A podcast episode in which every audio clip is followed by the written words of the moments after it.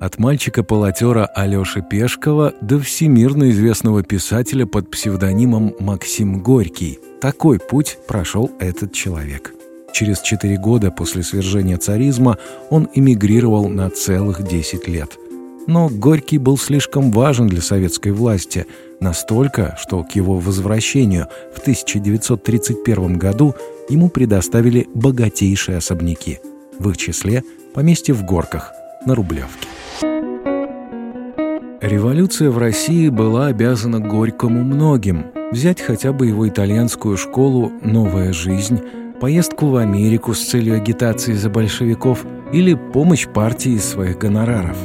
И большевики отплатили ему сполна. Нижний Новгород переименовали в Горький, создали поистине царские условия для жизни и творчества. Особняк в центре Москвы, дачи в Крыму, Барвихе и в Горках.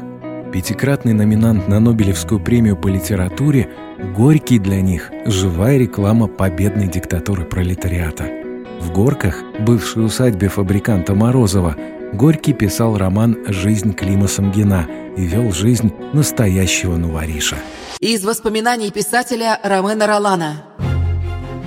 Стол ломился от яств. Тут и холодные закуски, и всякого рода окорока, и рыба, соленая, копченая, заливная, блюдо с терляди с креветками, рябчики в сметане, и все в таком духе. Все много пьют. Тон задает Горький. Он опрокидывает рюмку за рюмкой и расплачивается за это сильным приступом кашля. Ни у кого из присутствующих не хватает смелости помешать ему нарушить запреты врача. Мануфактурщик и меценат Савва Морозов и в страшном сне не увидел бы такой сюрреалистичной картины. В его доме, в окружении целого батальона прислуги и охраны из офицеров эн ка вэ дэ, живет на широкую ногу сын столяра и внук солдата.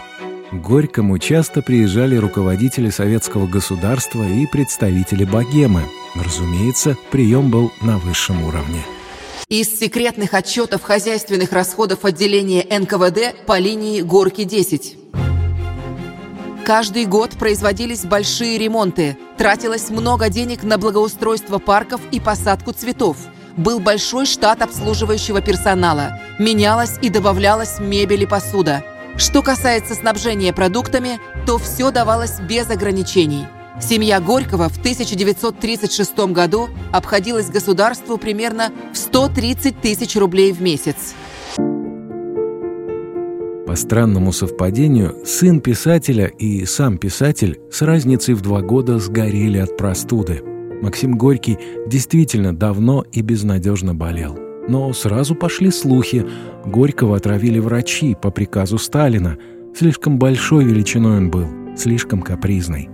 Вскрытие, правда, показало, что легкие писателя были в ужасном состоянии. Они буквально закостенели. Обвинения с врачей сняли. На похоронах Сталин лично нес гроб Максима Горького. Тело, вопреки завещанию похоронить рядом с сыном на Новодевичьем кладбище, было кремировано. Урну с прахом поместили в Кремлевскую стену.